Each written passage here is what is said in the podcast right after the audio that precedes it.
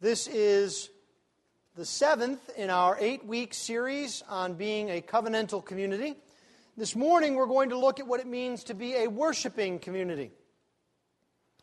And our texts this morning are Psalm ninety-five and Acts chapter two, verses forty-two to forty-seven. If you turn to Psalm ninety-five, and please give your attention to the reading of God's holy word. The word of the Lord is completely without error. The word of the Lord is completely authoritative. And the word of the Lord is completely sufficient. Psalm ninety-five. Oh, come, let us sing to the Lord. Let us make a joyful noise to the rock of our salvation. Let us come into His presence with thanksgiving. Let us make a joyful noise to Him with songs of praise. For the Lord is a great God, and a great King above all gods. In His hand are the depths of the earth. The heights of the mountains are His also. The sea is His, for He made it, and His hands formed the dry land. O come, let us worship and bow down. Let us kneel before the Lord, our Maker. For He is our God, and we are the people of His pasture, and the sheep of His hand. Today, if you hear His voice, do not harden your hearts, as at Meribah, as on the day at Massah in the wilderness, when your fathers put me to the test and put me to the proof, though they had seen my work. Forty years I loathed that generation, and said, they are a people who go astray in their heart, and they have not known my ways. Therefore I swore in my wrath, they shall not enter my rest. And now turning over to the New Testament, to the book of Acts, chapter two, beginning at verse forty-two. And they devoted themselves to the apostles' teaching and fellowship, and to the breaking of bread and the prayers. And awe came upon every soul, and many wonders and signs were being done through the apostles. And all who believed were together and had all things in common. And they were selling their possessions and belongings, and distributing the proceeds to all as any had need. And day by day, attending the temple together and breaking bread in their homes, they received their food with glad and generous hearts,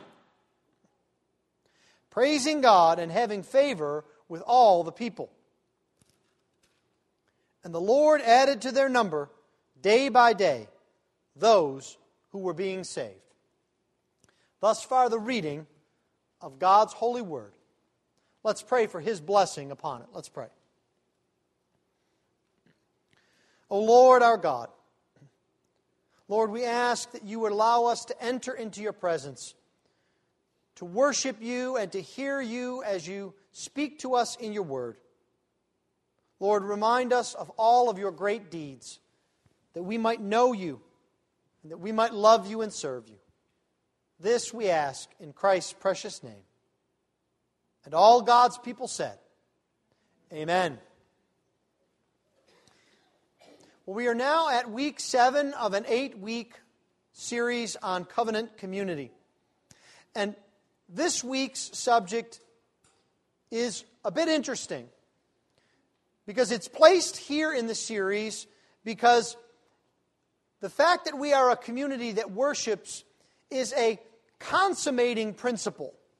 We come together as God's people, and the highest and greatest thing that we can do is worship the Lord. But the thing that is interesting is, is that this characteristic of God's people is also a foundational principle.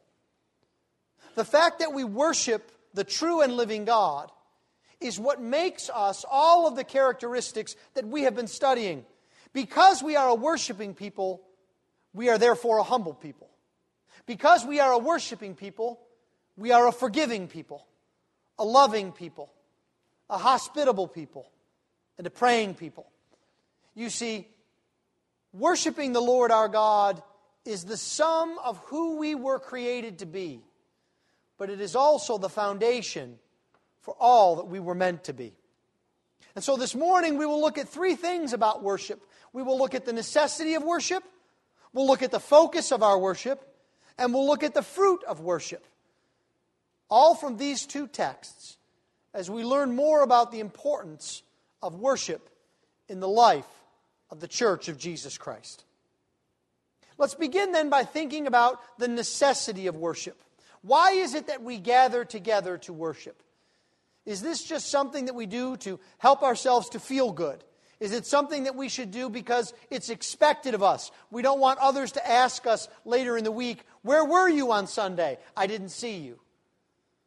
No, worship is something that is a, a very part and parcel of our being. It is necessary first and foremost because it is commanded. Worship is a part of who we are. We were created to look and to seek after something greater. And worship is what brings us face to face with what is greater than we are. It brings us face to face with the Lord our God. And because of this, it's not something that's optional that we can take or leave at will. God directs us to come and to worship Him with a command. We see this over and over again emphasized in this psalm. Do you see the commands one after another? Verse one, let us sing. Let us make a joyful noise. Verse two, let us come into His presence. Let us make a joyful noise. Verse six, let us worship, let us kneel. All of these are direct commands that come from the Lord our God. You see, the further we get from understanding the majesty, the sovereignty, and the glory of God, the less we are to participate in worship. We're seeing this throughout the evangelical church, even in our day.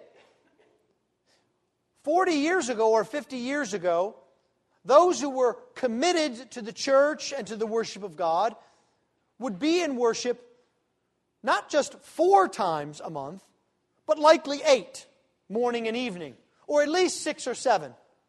Now statistics and studies tell us that someone is a, a rock-solid member of a church, a frequent attender on worship, if they're found in worship three times a month. Because for many of us, we lead so busy a life. There are so many things that drag on us between work and extracurricular activities and children and parents and travel that we simply don't have time to pause and worship. But you see, God has commanded us to come to worship for a reason. First and foremost, because He is due the worship and honor that we bring to Him. This is who God is, and He directs us to worship, and He sets it on our hearts that we would long to worship Him. You see, Augustine, I think, put it best when he said, "We have in each of us a God-shaped hole that only the Lord can fill." You see, there is a part of our lives that does not feel right or normal or ordinary. There is something missing unless we look to the one who has made us and we long to worship and adore Him. Now, perhaps you have this same experience. I will admit, I am a pastor. But on those rare occasions when I am sick or someplace where I cannot get to worship, my entire day is off. I don't know what to do with myself. Sometimes my week gets messed up because I use worship as the start of my week to equip me for all that comes at me. And there is a great deal that comes at us, isn't there? How do we manage to put up with all of the challenges that are before us unless we first gaze into the face of the one who has created all things and who is sovereign over all of our troubles and trials? You see, the Lord knows we need worship, and that's why He commands it. It's not just a command, it is a cry of the heart. "Oh, come, let us worship the Lord."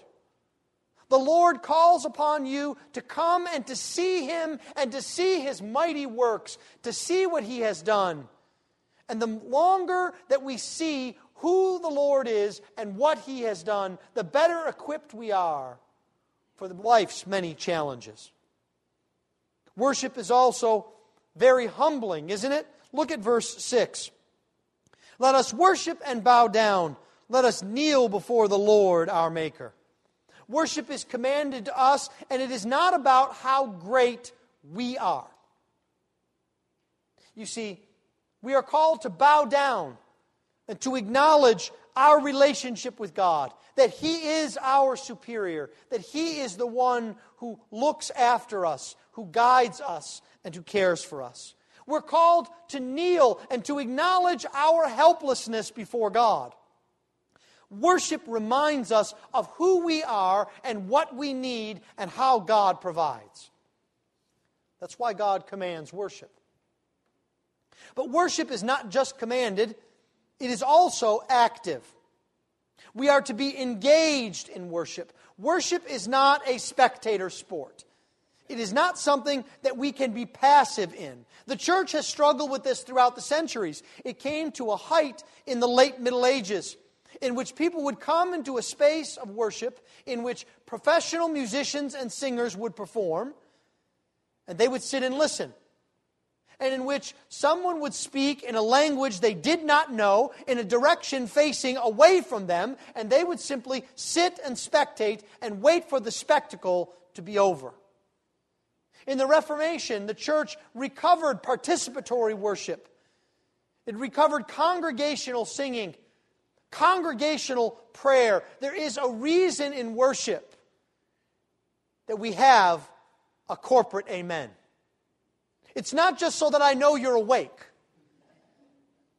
You are to be paying attention as we are led in prayer. You are to be joining your hearts to mine and to others around you, praying together corporately for the church of Jesus Christ, for her needs and for the gospel. And then together as one corporate people, we come together in a thunderclap with an amen. You see, we participate. We don't just wait for the scripture to be done being read. We don't just wait for the sermon to be finished and check our watch. No, what we do is we are active. We are listening. We are thinking. We are jotting down questions we have. We are thinking about how this will apply to our life. God wants you to be active. You should be breaking a sweat in worship. Worship is active. We acknowledge God's greatness before us by breaking out in song. Do you see, over and over again, the psalmist tells us that we are to sing. We are to sing with a shout. This is something that comes second nature to us, doesn't it? You've seen it in your own home. When things are going great, what do you do? You hum a tune. Or music comes on the radio and you sing along. You're far more likely to sing along in the car when you're cruising along with no traffic than when you're stuck, aren't you? You see, when we feel joy, when we feel purpose, when we feel gladness, a song breaks out in our hearts. What better place for that to happen than in the corporate worship of the living God? We long to be with the Lord, and so we are called not just to participate, but to participate in His presence. Come into His presence, the psalmist says. Are you aware, as you sit and fumble through the hymnal, or try not to fall asleep in the prayer, or wonder whether you can sing on king on key, that the King of glory is in your presence? We don't need to wait for Him to be here. The great glory of our omnipotent and omniscient and omnipresent God is that He is with us as we worship Him. And He is due far more and far greater than we can muster. But what great grace that He condescends to be with us, to hear our praises. He is like the loving father that hears his toddler daughters say, "Dad, Dad," and thinks she's just recited the Gettysburg Address. It's the greatest words he's ever heard in his life. This is how we are before a loving God. He comes to us. He allows us into His presence, and we come thankful. Let us come into His presence with thanksgiving, the psalmist says. We are to be thankful for what he has done, to know who he is, and to be glad that he rules over us. We kneel before him because he is our king and ruler. We are to be engaged, but we are also to be engaged wholeheartedly with our heart. We are to be joyful. The psalmist says, "Let us sing to the Lord." And you have to understand that this is not the kind of under your breath, I'm afraid someone will hear me singing.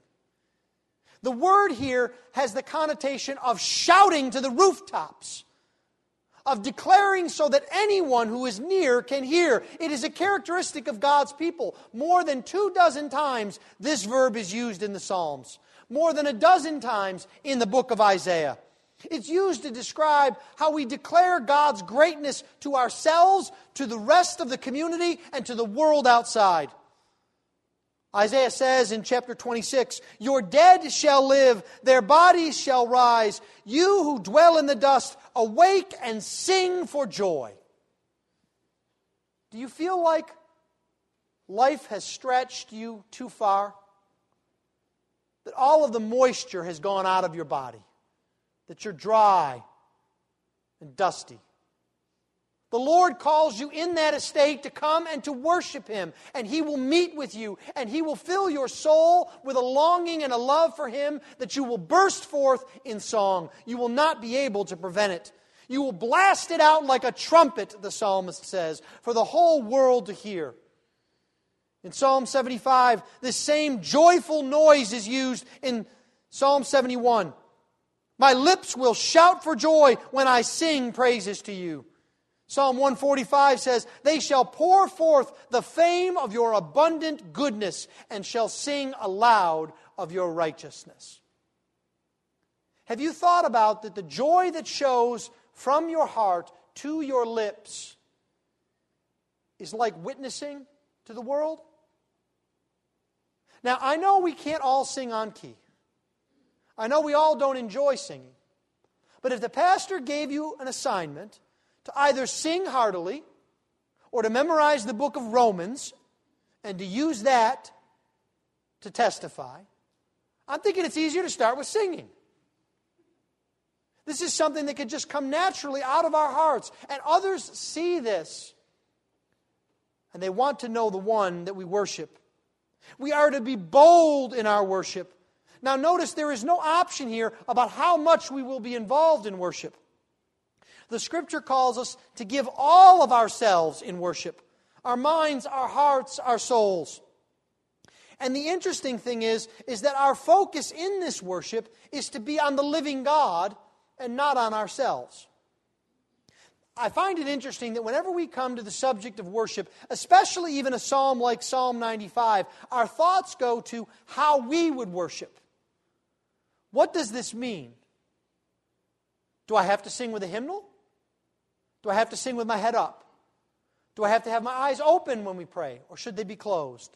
What's the right way to stand or sit when Scripture is read? But do you notice something? We focus on the how of worship so much. The psalmist doesn't. He focuses on the who of worship. The entirety of this psalm is about the Lord and calling us to worship the Lord. It's not a playbook about how we should worship. It is focusing on the Lord because He is first and foremost our great God and King. Look with me at verse three. "The Lord is a great King, a great God, and a great King above all gods." That little word at the beginning of verse three tells us why we sing, why we come into His presence, why we even worship. It's because, for, God is great. It's not so that we feel good. It's not because we're obedient. It's not because we feel we ought to. It's because God is great and worthy of worship. He is a mighty and powerful God. He is a great God. The word that is used here in the Hebrew describes a great and mighty and powerful warrior. What better way to meet the week's challenges than to come into the presence of the most powerful warrior of the universe and know He is on your side. Isn't that comforting? You know, some of you know that before we lived here in Texas, and before I went to seminary, we lived in Ohio. And I had the, the challenge to be a Michigan man outside Cleveland. And there were a great many Ohio State fans around us. But I was never afraid of being a Michigan man because there was someone else there with me. He was a player who played in the Rose Bowl for Michigan and played offensive guard. When I stood next to George, I wasn't worried about what anyone else thought. He was powerful and mighty, and he had a presence about him. And this is, after a fashion, the way we should face life and its challenges, knowing God is with us, and He is great and mighty and powerful. He is our King. He is not just a great God. He is greater than all of the so-called gods. He is the one who is above all others. He is not just the Christian God alongside a Muslim God and a Buddhist God. He is the only God. You see, the world wants you to look at God as this kind of small, provincial deity. And He might have some influence inside a church, but not in your home. And certainly not in your workplace. And not outside in the marketplace, because we need to respect other gods and other things. But you see, the God of the Bible brooks no rivals. There is no God like God. He is the God over all. And this is because of who He is. This is why the Israelites, when they are delivered from the Egyptians at the Red Sea, they break out into worship and song, and they say, "O Lord, who is like you among the gods? Glorious in holiness, working wonders." Is this the great God that you worship and serve? God is our great God and King, and He is also our great God and Creator. Look at what the psalmist writes. "In His hand are the depths of the earth. The heights of the mountain are His also. The seas He made them. The earth He formed them." God is everywhere. Just as the psalmist writes in Psalm one thirty-nine, "There is no place we can go where He is not." Now, sometimes I fear that we have an attitude that that concerns us, because there's no place we can go to hide from the justice and holiness of God. There's no place we can nourish our sin. But thinking of the fact that God is everywhere should be the greatest comfort imaginable. Think of the darkest, most difficult place in your life. You can't shut God out of there. The greatest worry that you have, God is there. The farthest hopes that you dared to dream of, God is there. There is nowhere you can go. He is the Creator of all things. Everything owes its existence to God. This world is not random and out of control. And you see, here is where we see philosophically why people believe in the teaching of evolution. It doesn't have to do with a fossil record. It doesn't have to do with unrepeatable scientific experiments. It has to do with the fact that they do not want to worship the Creator. And so they have set up a barrier between them and the creators and drawn in scratchy crayon billions and billions of years over it, as if somehow that will blot out the evidence that God is real and that He has made all things. And so we, as the covenantal community of Jesus Christ, as we worship the living God, we declare that God is real and that He is to be believed and that He has made all things and He has made all things in order and He has made them good. We look at the world and we see the handiwork that He has put forth, and it is marvelous. And it testifies to the greatness specifically of who Jesus Christ is. Because the Scripture tells us that all things were made through Him, and without Him was not anything made that was made. We indeed are made for a purpose, to glorify and to enjoy God.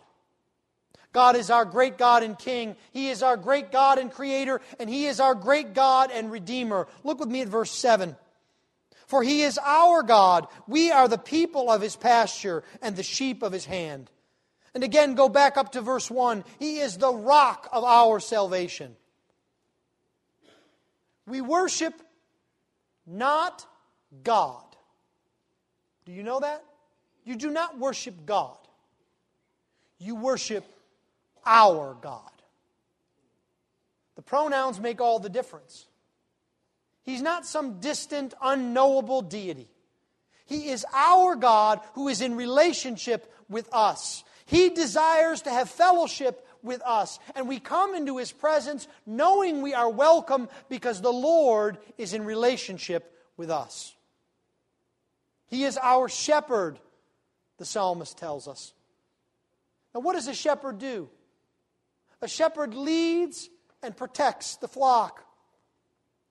He leads us because we are the people of His pasture, the psalmist writes. This reminds us of another psalm, Psalm twenty-three, how the Lord is our shepherd and how He leads us beside still waters. He leads us into green pastures. This is who God is. He not only is our God and Creator, He is the one who cares for us.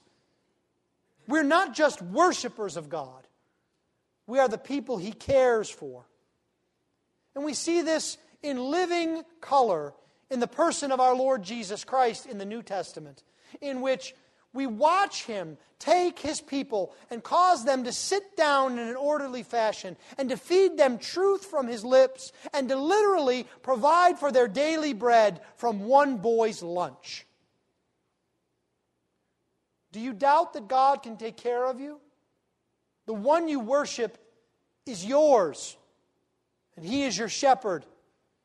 And He is the one who speaks to us. He is not silent or mysterious. He speaks to us in worship, and He doesn't speak to us in fortune cookie conundrums. He speaks to us in our own language, after our own thoughts. He condescends to us, and He comforts us with His word, even as we come to worship Him. A key element of worship is hearing from God in His word. This is the focus of our worship. It is the Lord God Himself, Father, Son, and Holy Spirit, and He is worthy. But there's a third thing about worship. It's not just that it's necessary. It's not just that we are to be focused upon the Lord our God. It is, thirdly, there is a fruit that comes to us in our lives from worship. The first fruit we see is that it is a reminder of God's claim on our lives. And we see this at the end of Psalm ninety-five. God calls us to worship Him, but look at what He does in verse eight. Today, if you hear His voice, do not harden your hearts as at Meribah, as on the day at Massah. God pleads with us to worship Him. He bears with us patiently, gently, and kindly. Now stop and think about that for a moment. And think about how impatient we are. And how unlikely we are to bear with people. We think we're being magnanimous when we give someone a second chance. And how often does God meet with us after we have failed Him? How often does He call us back to Himself? You see, the fruit of worship is to know who God is, that He is a loving and a merciful God, and the only reason we can come into His presence is because of His character and His nature.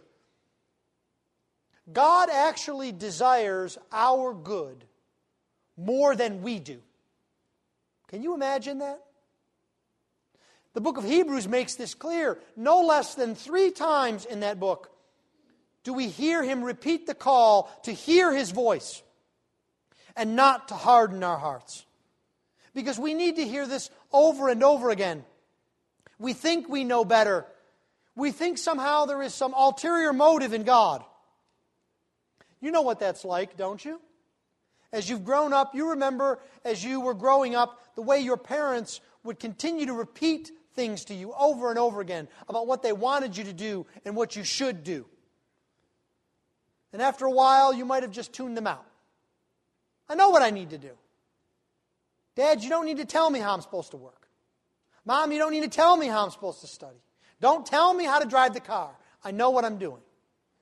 Because what we think is it's some mechanism to just control us. What we don't realize until we get older and have children of our own is that our parents had our best interests in heart. This is how the Lord comes and pleads with us. It's not for His glory. His glory is magnificent. We can't add to His glory simply by worshiping Him. God would still be as glorious as He ever has been and ever will be if you never worshiped Him again. The loss would be yours. That's why He pleads with you. And He reminds you of what happens if we fail to worship Him, if we drift from Him, if we fall away. Look at verse nine. Your fathers put me to the test. They put me to the proof. For forty years I loathed that generation and said, they shall not enter my rest. You see, God pleads with us and He warns us that as we drift from Him, we are the losers. We lose His light. We lose His love. We lose our purpose. We are called together as a people of the Lord Jesus Christ. We are saved by grace and by the blood of the Lamb that we might worship the King of Kings. God's claim on us means there is no middle ground. If we fail to worship Him, what follows is separation from Him. That's why Jesus broke down the wall of separation. This may be hard for us to understand, but Jesus did not suffer and die the torments of the wrath of God so you could get a get-out-of-hell free card. That was not His primary purpose. His purpose was to purchase for Himself a people that would be God's people, God's family, that would forever worship and adore the Lord, our Creator and Redeemer. That's why He broke down the wall of separation. And when we fail to understand this, we fail to understand a key component of the community that Jesus is building. And we build that wall of separation once again between us and God. God calls you to worship Him. This is the true test. A second fruit of worship is that there is a reminder of God's power. We see this in Acts chapter two. We see that worship shows us the power of God, not only in what we see, but in the effects around us.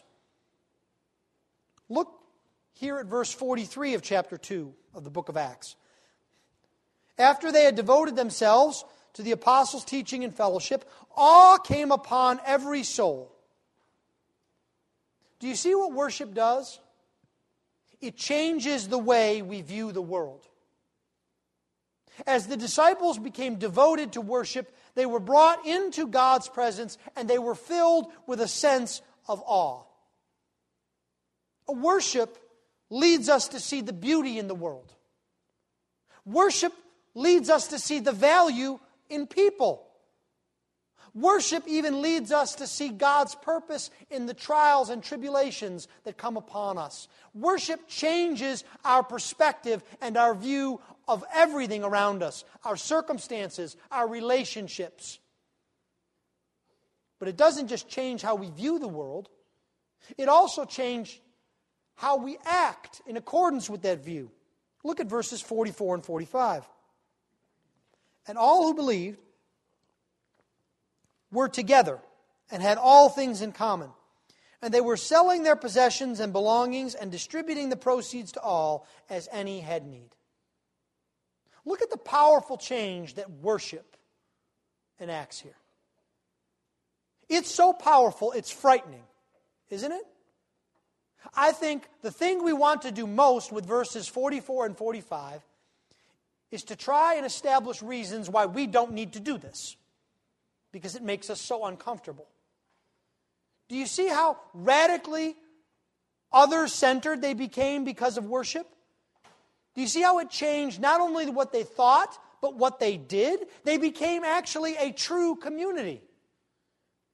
If we are a worshiping community of Jesus Christ, we will become a loving, forgiving, praying, humble, hospitable community with each other. But it begins with worship. The fruit of worship is found in the way we look at things and in the way we do things. Because you see, at its core, worship not only changes our viewpoint, it not only changes our actions, it actually changes our hearts. Do you see this in verse forty-six? And day by day, attending the temple together, that is, worshiping, and breaking bread in their homes, they received their food with glad and generous hearts. Do you see, worship changes our hearts so radically, we actually become thankful for something as simple as lunch. We can't eat lunch without giving glory to God. We give Him praise and glory and honor because He is good, and we are thankful and generous at our core because of what God has done in our lives, because He has drawn us to worship Him. How can we be thankful for each other and what we bring to each other? It begins with worshiping the true and living God. The last thing we see is that worship has its fruit because it changes our relationships as well. Look at verse forty-seven. They were praising God and having favor with all the people. And the Lord added to their number day by day those who were being saved. Do you see how often we need the Bible to correct, to correct our common sense? When we think of gathering together to worship, what do we think will happen with our relationship with those outside?